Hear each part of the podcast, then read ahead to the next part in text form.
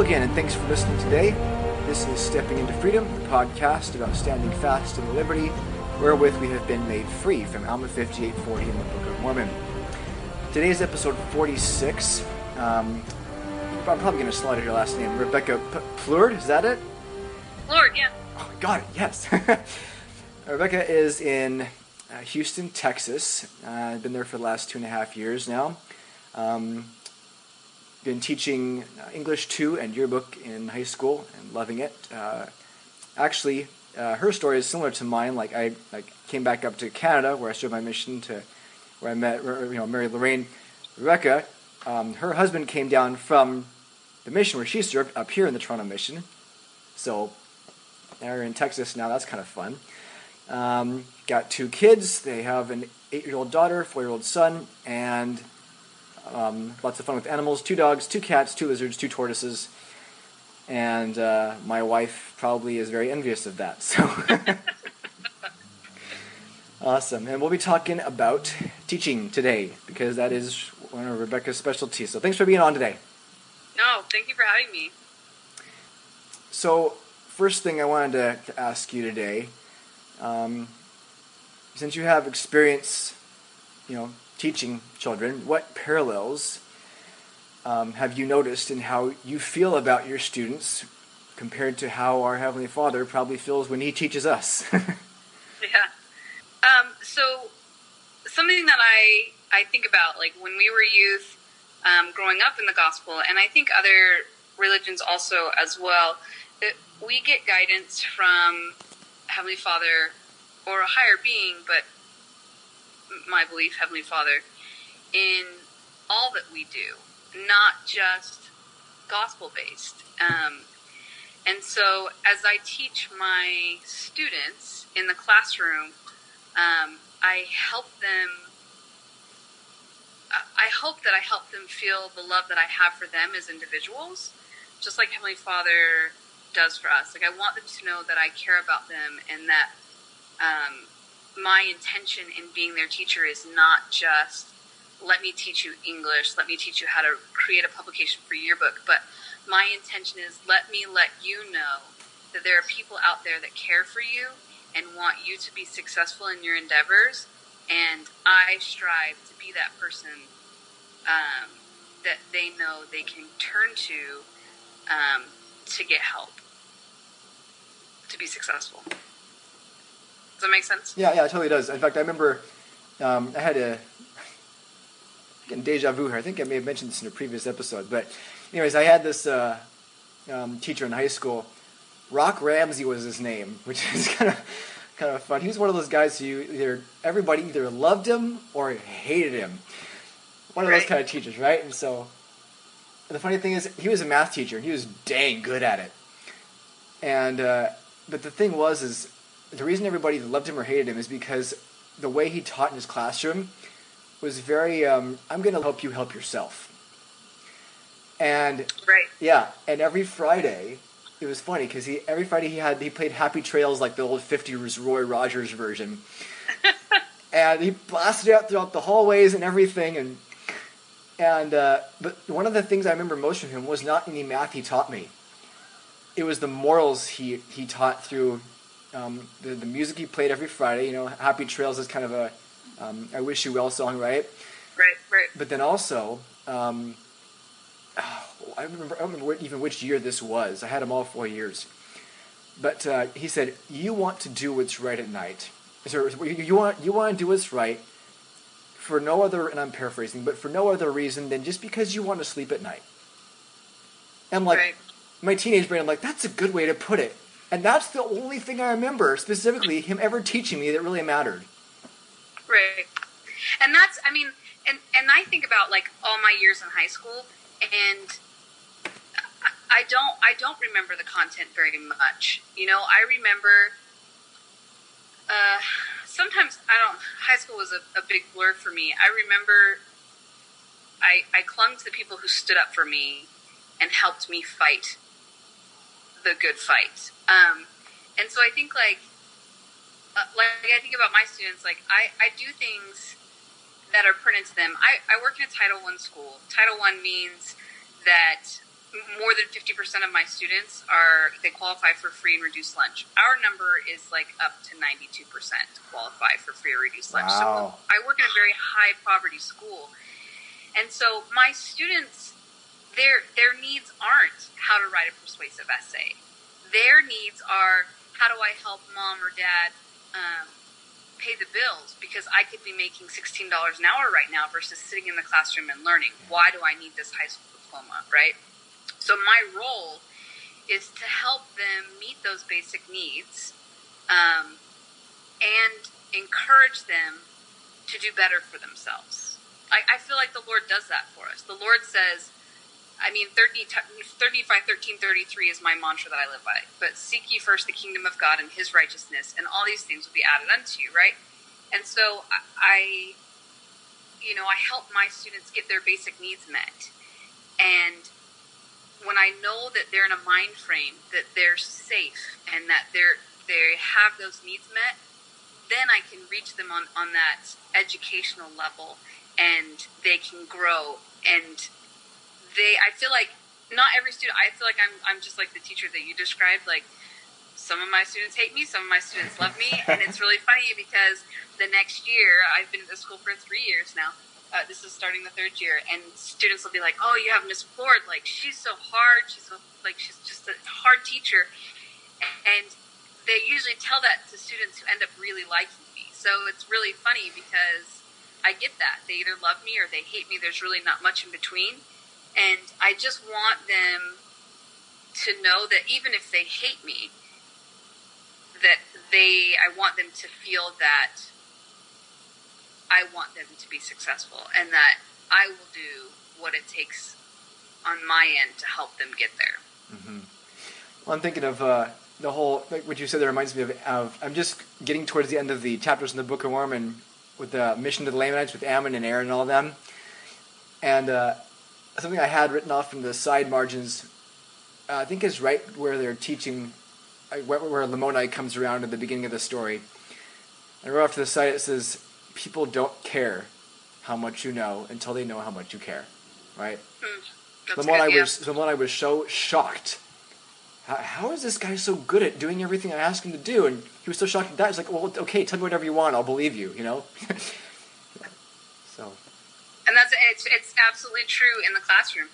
If a student doesn't think that you care about them, they're not going to put forth the effort in the classroom, um, especially in the type of school that I work in because they have more important things to do.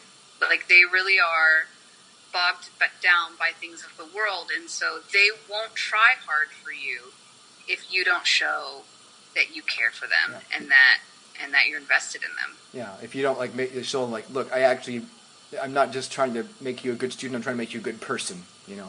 Right. And no, I do things like I haven't started them yet this year, but the school year just started. But I'll do things called Real Life Friday.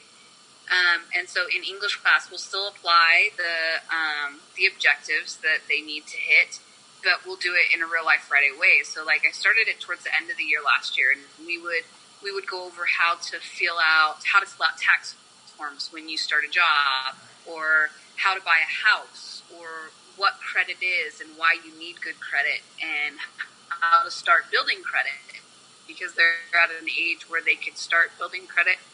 So I, I still teach them English, but I give them articles and stuff that are pertinent to their life so that oh, hopefully, you know, like we see all these memes and, and, and messages around on Facebook that are like, oh, I wish I had learned that in high school. I never learned that um, stuff. And I don't want my students to say, oh, I've never learned that in high school. I want them to feel like they learn things that they can use later on. Because again, the, what's the use of a persuasive essay um, if you're not actually a persuasive essay has lots of use. And I and I tell my students that this is one of the most important English classes they'll ever learn because I can teach them how to get things they want by by teaching them how to write a persuasive yeah. essay. Um, they need to learn real life things because again, with the demographics of students that I have, um, their parents. Um, Houston is also a very highly um, high high immigrant population, um, and many of them are undocumented. And so I have students who are first generation born in the United States or they weren't even born in the United States and they don't know how things work here and they need to learn. So I try to teach them things that will help them in in this life and and help them uh, even just just navigate the trials that they experience just by by living. Yeah. Well, I mean, I, that's you know the, the for me when you you talk about you know preparing them for real life and stuff like that, um, the first thing that comes to mind is, you know, the, the freedom. I, I'm guessing you find from that is the more people you can, can you know can show. Look, I actually care about how you function from day to day. The more influence your influence grows, the more people you can help, and the better you can feel about your own efforts. Right. The freedom there is I've got a way to help more people and the more people trust me, the more I can become the person who can be trusted with people's kids. You know, the more good you can do, and the more you can bring the Spirit into your life, the Holy Ghost, right? So.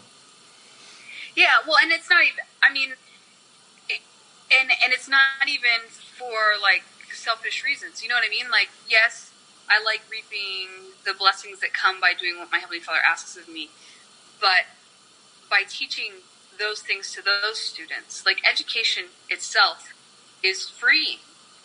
Um, that is like knowledge is what frees us, right? The, re- the reason we understand the gospel is because we were educated in the gospel. Yeah, the truth shall set you free. Yeah.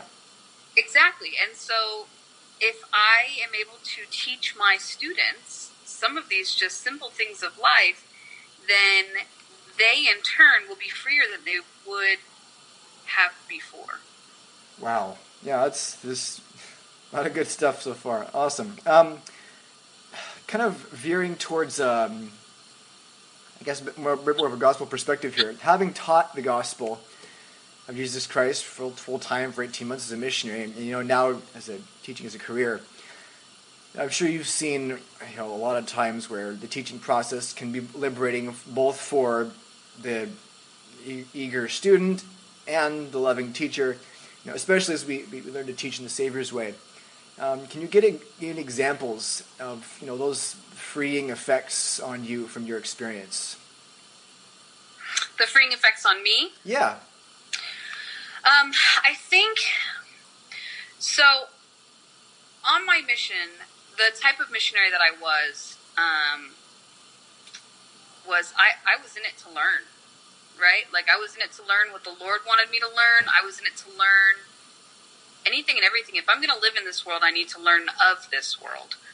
Um, and so as I ran into people uh, by knocking doors or talking to them on the street, one of my like uh, pickup lines, I guess you could say for a missionary, right? Like for lack of better words, yeah, was um, it was you know we believe in Christ, but please tell me about what you believe in. I want to know about what you believe in. And it's not a, it wasn't even really a pickup line. It's authentic. Like, I want to know if I don't understand what you believe, um, then why would you even listen to me about what I believe? And, and that opened so many doors because my job as a missionary, my understanding from what the Lord, the conversations of the Lord and I have, my job is not to um, obviously force religion on people. It's to share the gospel um, so that they can feel the spirit, so the spirit can tell them what they need to know. And so um, I would teach uh, by listening to what they had to share, right? And I could share similarities and then put the ball in their court and say, now you need to pray about it. Um, and it and it opened so many doors, and I created so many friendships. I'm I'm great friends with so many people that I met in Canada that never joined the church or haven't joined the church yet. Um, but I'm still friends with them because uh, because they're children of God and they're they're important to me and they matter to me and I love them. And the same thing with my students. Like it's um, so my patriarchal blessing um, says, don't let your vocation take over your life.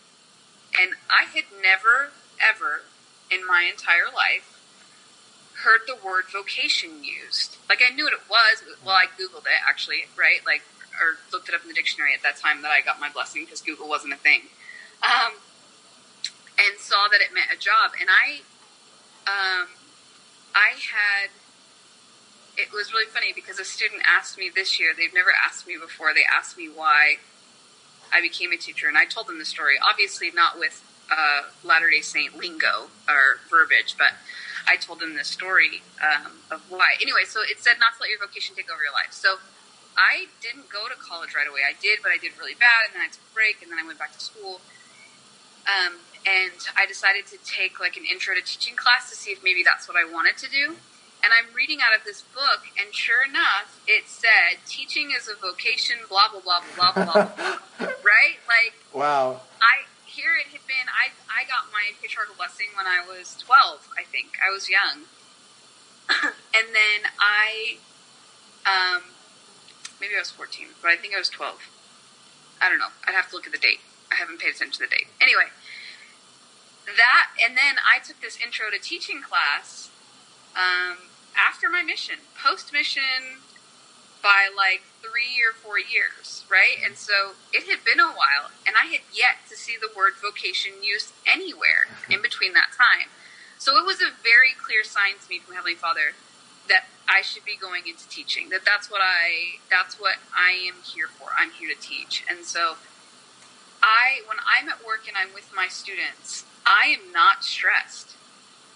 I love my job.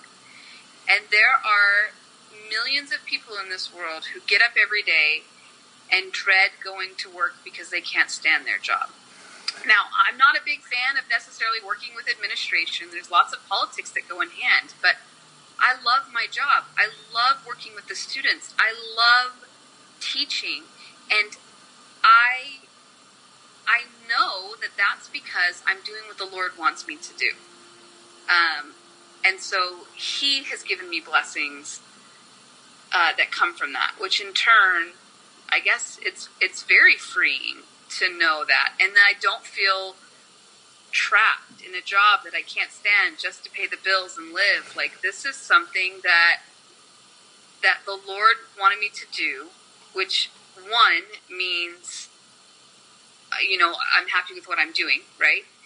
And two, it means I am doing his work on this earth, right? Like I'm able to do I'm I'm where he needs me to be um, and I'm able to do his work because this is where he wants me. And so I'm able to talk to his children and I can set an example. Do I preach the gospel at church? No.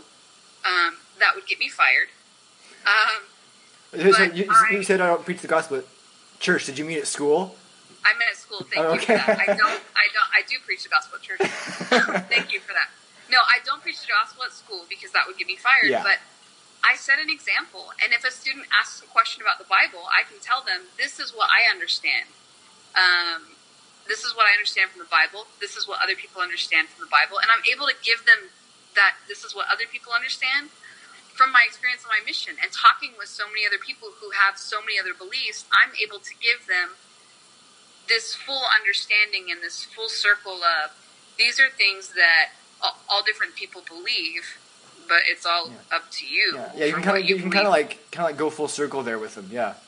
Right. Uh, yeah, it's up to you if you even believe anything, and if you don't, you know, it's okay. Like I, I, and I, and I honestly mean that. It's not a matter of like, uh, let me cover my job, right? Make sure I don't get fired. You know, I honestly believe that um, it's so important for them to know everything that they possibly can. And so my job as an educator is to teach them the things that they they want to know. You're you're a, a student. It's statistically shown that people are more likely to learn something if they seek it out. When uh, Lorraine and I, when we used to have piano students in our home, um, there was always two parts of it that we'd asking about which one of us do you want to teach you because we both could.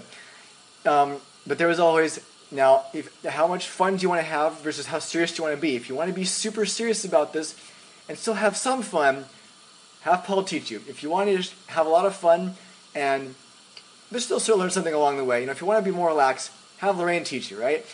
Right. And, and, and we'd say that we'd, we'd clarify. We'd say, well, and well, well, why are why is am I so tough? And my, my philosophy was, I would use this analogy with Socrates, for example. This man who went up to Socrates one day, and it, I'm not quite like this, so I don't want to scare anybody off. But this man went up, to Socrates and said, "Teach me everything you know."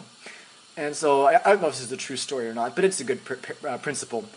Um, Yeah. The Socrates said, "Okay, well, brought him down to this river, and put the guy under the water and almost drowned him." And when he brought the guy up, he's like coughing and sputtering. He's like, "Why did you do that?" And Socrates goes, "What did you want when you're under the water?" Well, air. He goes, "When you want to learn from me as badly as you just wanted to breathe, and only then do you come back, because only then will I ever actually mean anything to you."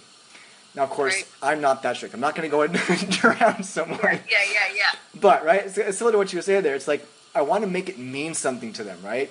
The person who actually comes seeking, saying, "I am thirsty. Give me this knowledge," right? So Right. That and that's it. Like a student can't. a, a student can learn if I were to teach them everything that I know, but they would learn the most if it's something that they have asked about and they want to know about. And so that like that's it. So if a student comes to me and asks about a verse in the Bible, I'm not going to stop them and be like, "Whoa, whoa, whoa okay, talk about religion," because that's not true. I can talk about religion. I can't tell you join my church and be part of my religion or push my religion on them. But I can still share information um, from an educational institutional point of view, um, and just by giving that, I can help my students understand more Yeah. and at least give them resources where they can turn to. So I can, even though I can't teach my religion, I can set an example. My students know that I've never drunk alcohol and I've never done drugs. Uh, they're blown away when I tell them that, but but they, they're like, really miss nothing, and I was like, nope, nothing, not a one. I haven't been tempted ever. Um, and they're they're they know that I don't swear. They know that I don't like swearing, and so in turn, um, they try not to swear around me, which is a step in the right direction as well for them. I also tell them they look less intelligent when they swear, and I give them the reason as to why. But um, but I but you know I I I feel like setting that example helps. Um, and I've got 150, 160 students that I work with each year. That's 160 people that I touch every year.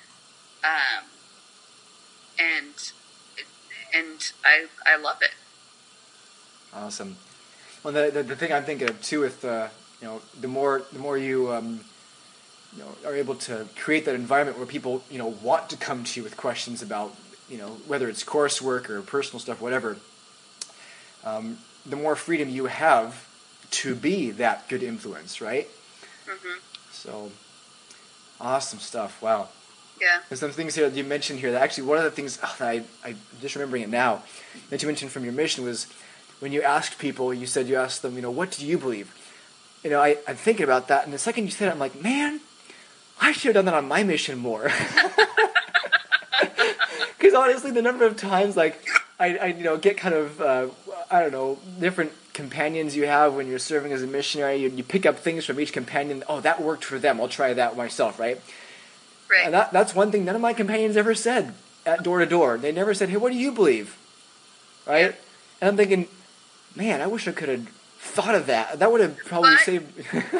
But but here's the caveat, Paul. The caveat is if you don't truly want to know what they believe, they know. Like you yeah, yeah, you know. So so yeah, it's great, but if you if you aren't if you're doing it just as a as a way to get them to talk, right?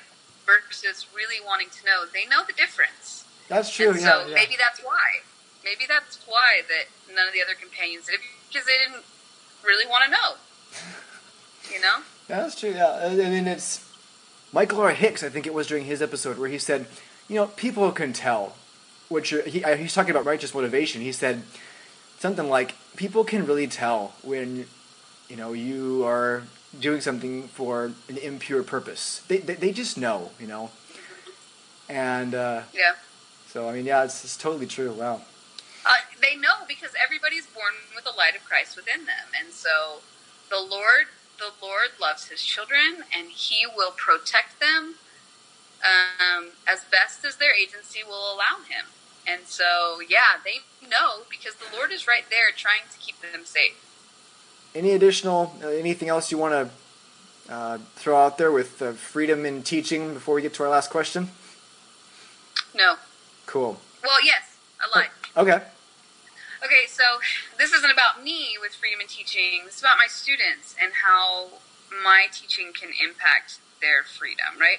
So I last no my first year of teaching i taught um, what's called an inclusion class. And inclusion is where they put special ed students with on level students so that they can get that general education class with um, there's a co-teacher in the room that gives that added boost of help when they need it but it's helping them you know get that that general education class. Um, so I taught inclusion, and what I would do is I would tell them, okay, we're going to read, and we're going to go around, um, and everybody's going to have a turn.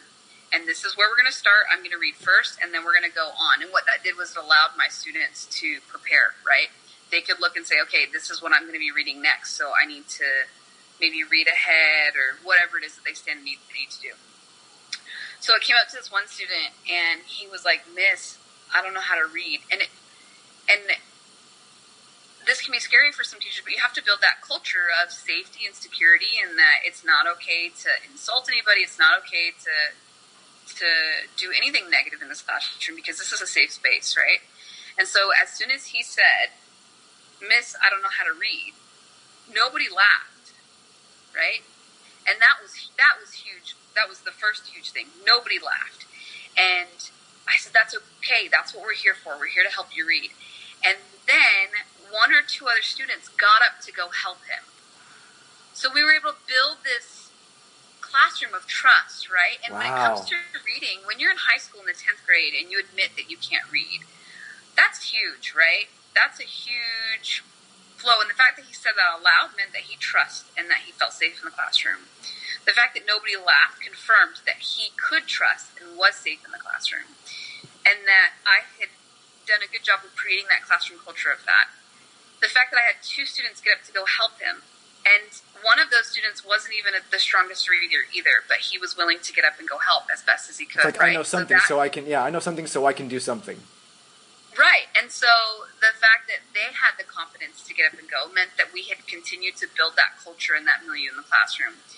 They went and helped him read, and as soon as he finished reading his section, he got a round of applause. Like wow. the whole class supported him in what he did. Now, when you admit that you're weak at something, and and the Lord takes those weak things and makes you strong. Yeah. Right? He did that in the form of having that safe environment for the student and having those other students being willing, be it the Lord prompted them or they did it on their own accord the Lord helped create that environment for the. I feel that, right? Like he, the student may not recognize that or or whatever, but I feel that. I, um, I feel it sounds so, like you know he helped you create that environment. You're right. The Lord helped me create create such environment for for these students, right? And this student, I looked at him and I said, "I don't know what you're talking about. Telling me that you can't read. Did you see what you just read?" And he said, "Yeah, thank you, Miss." And the smile on his face yeah. And the confidence that he had in himself from them, like that's not something that you you can just teach, right? Like that's something you have to build. Um, you have to build, and the the the spirit. Now I recognized it. I don't know that my students recognized yeah, it. of course. The spirit in that room was that of freedom, right? Like to be able to read is freedom. Like the set, the spirit in that room was that, and it was just a beautiful experience, a beautiful testimony of of loving these children and helping them be their best. It was just, I don't know, like it was just something that I will never forget. The, the smile on that student's face when he realized that he could do what he thought he hadn't. Like, yeah, yeah. We we we get that all the time when the Lord faces such a, a hard trial in front of us, and then we look back and we're like, I can't believe I just did that. Like, yeah, I can't believe that's what just happened. And I got a sense of that feeling that the Lord has when He's like, Yeah, I knew. It's like I knew you could do it. Yeah, Yeah. yeah, I knew you could do it, which is why I told you to do it. But like, just that, just that feeling of seeing that confidence in that student. yeah. That's it's- it's- that's what it's all about. To be able Yeah. to see that student grow. It reminds me of um, when uh, my wife worked on the suicide prevention lines for a while. Um, there was this guy who would call in. He, he knew when she worked, and he would call in every time she was on on, uh, on duty. And, um, what happened one time was, you know, he she eventually helped him, you know, like get away from. He was, I guess, this into you know drugs and stuff like that all over the place. And that's all he did with his life. Is just just whether it was dealing or buying, whatever it was, and smoking drugs. That's all he did. That's all he knew how to do. And one day she finally asked him, you know, do you mind if I ask you what got you involved in all this? And he goes, uh, I can't read and write. He goes, that's why. I, all I know, all I know how to do is drugs. Mm-hmm. And so she recommended, you know, a literacy program to get him into it and stuff. And um, nearby, I mean, obviously, like she couldn't learn everything about him because of the confidentiality with the lines and stuff. But yeah, Right. but uh, she recommended some places for him to go. And um, the funny thing is, through that avenue, she was able to teach him the gospel over time. And within, like, I think it was like a week, he had moved out of town, you know, separated himself from his environment, um, entered a literacy program, stopped everything cold turkey, and just turned his life completely around Wow. because he and and for all for all we know today he's still an active member of the church and and all because you know Lorraine was on that line to say you know well what, what is your struggle why is this hard for you well let me help you with it right yeah, um, build that confidence. yeah, and there's- there's- there's- you are worth it. yeah there's so many times where um, going back to the piano student analogy um, for the rare occasion where students would actually pick me to teach them because I was I was you know he's the hard guy right Right. um, there was one of them who I said, you know, by the way, I'm going to give you a heads up because you've shown me you can handle this. I'm going to ask you to do things like like you mentioned, right? That you don't think you can do. Yeah. And I'm going to prove myself, and you're going to prove me right every time that you can do something you think you can't do. And, it- and, Right. it- and it happened, right? I'd say, I, I need you to do this scale um, without looking at the music anymore. I need you to do this this measure without looking at the music, or you know, I need you to, to learn you know learn these measures that you haven't seen before.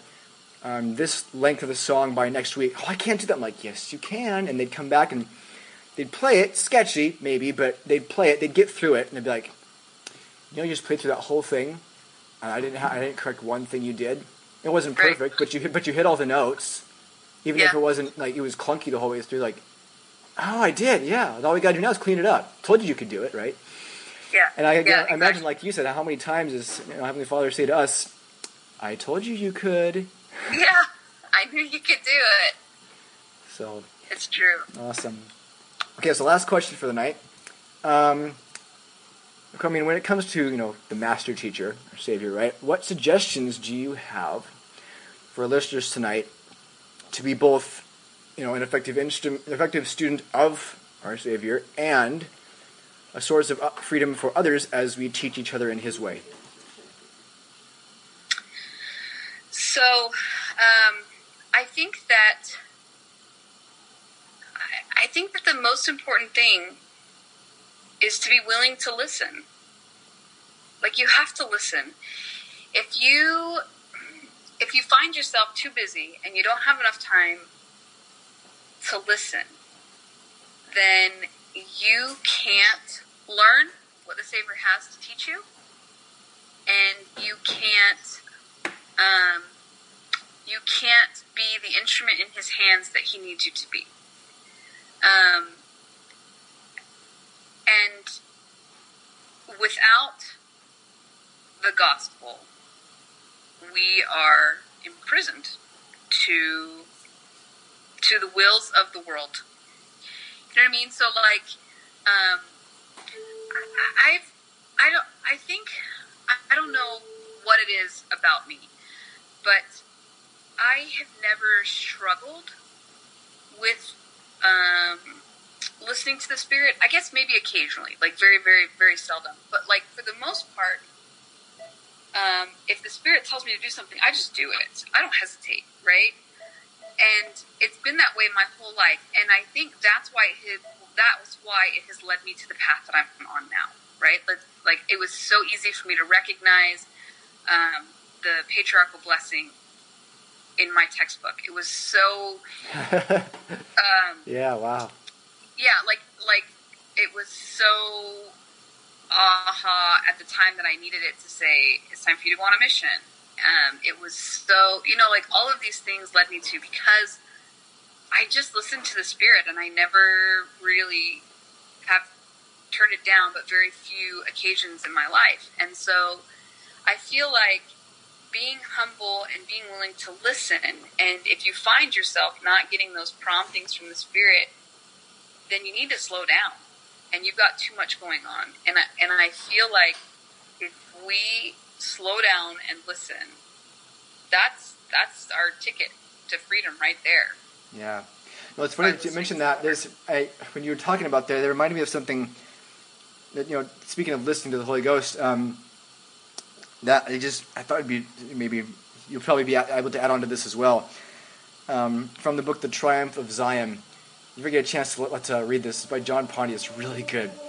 Um, he talks about that very thing, and this, this page I just opened up to, where he talks about. He, I'm going to skip a few paragraphs in between this, but he says, "You live your life in obedience to the still small voice." If you're aware of its presence, you will hear it. It will constitute many promptings to do something or perhaps not do something key is to do exactly is exactly as it guides you, as you said, without hesitation. A few paragraphs later, he says why this works. Is why is the only form of obedience that does work. He says, uh, no longer must we pick among the lesser of evils, trying to decide which commandment to keep at the moment. No longer is there a war between doing our church duties and serving our families fully. No longer must we determine whether to prepare a Sunday school lesson or cook dinner. You just listen. The Holy Ghost will guide you, and in time, your soul delights in obedience um, because joy always follows. And in the midst of the joy, the realization brightly dawns that you have almost effortlessly aligned your soul with every commandment. And I, first time I read that, I was like, you know, what you said there about listening to the Holy Ghost, that really is the key, you know.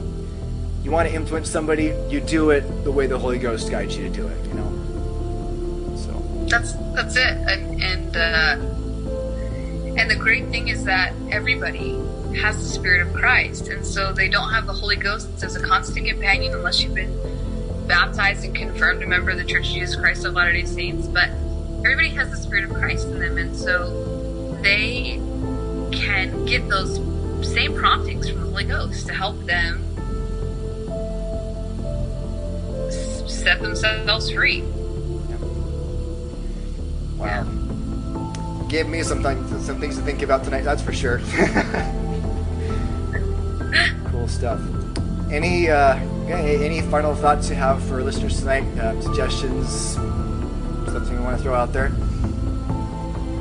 Uh, support your local schools. Yep. Support your local schools. Reach out to the students. Find out if there's programs that you can do to help your community. Needs your example. Your community, your community really does need your example. So reach out to the schools and see what you can do to help your local community. Teachers need your help. We can't we can't set the example for our rising generation alone. Echoing the Savior's example, right? So. Exactly. Awesome. Well, thanks for being on again tonight. Thanks for having me. All right, thanks for listening, everyone. In the next episode, we have Brett Fleming talking about judgment. Um, interesting topic for him, uh, appropriate because Brett, Brett has actually been uh, practicing psychotherapy for a number of years, specializing in emotion-focused and CBT cognitive behavior therapies. Um, Brett currently works at Family Services, uh, Church of Jesus Christ of Latter-day Saints Eastern Canada office, where he uh, serves multiple states and missions. Um, additionally, he previously held a founder and director position at Qualia Counseling Services um, in the Kitchener-Waterloo area, and developed uh, curriculum and taught at uh, Wilfrid Laurier University. Um, Brett and his wife Charity uh, currently have four great children and live in Paris, Ontario. So that's next time. If you have any questions about this episode, or if you um, want something specific talked about, and have any feedback for um, any me or my guests, please uh, drop me a line at thepulsiphyer at gmail.com. That's in the description. And if you like what you heard today, something helped you out, please go and give that follow link a click on paulpulsipher.podomatic.com. And uh, any of the platforms listed on the homepage there, you can subscribe and send others to do the same. And lastly, of course, written reviews are very, very helpful on iTunes or Stitcher. Um, so please leave those uh, when you can. If you have an iTunes account, go ahead and log in and, and leave that if you uh, if you would please. And don't forget to share this around with with everybody who uh, maybe needs a boost in their day motivation to get out there and do some good. So have a great day, everyone, and remember to stand steadfastly in the freedom God gave us. Until next time, this is Paul Pulsipher.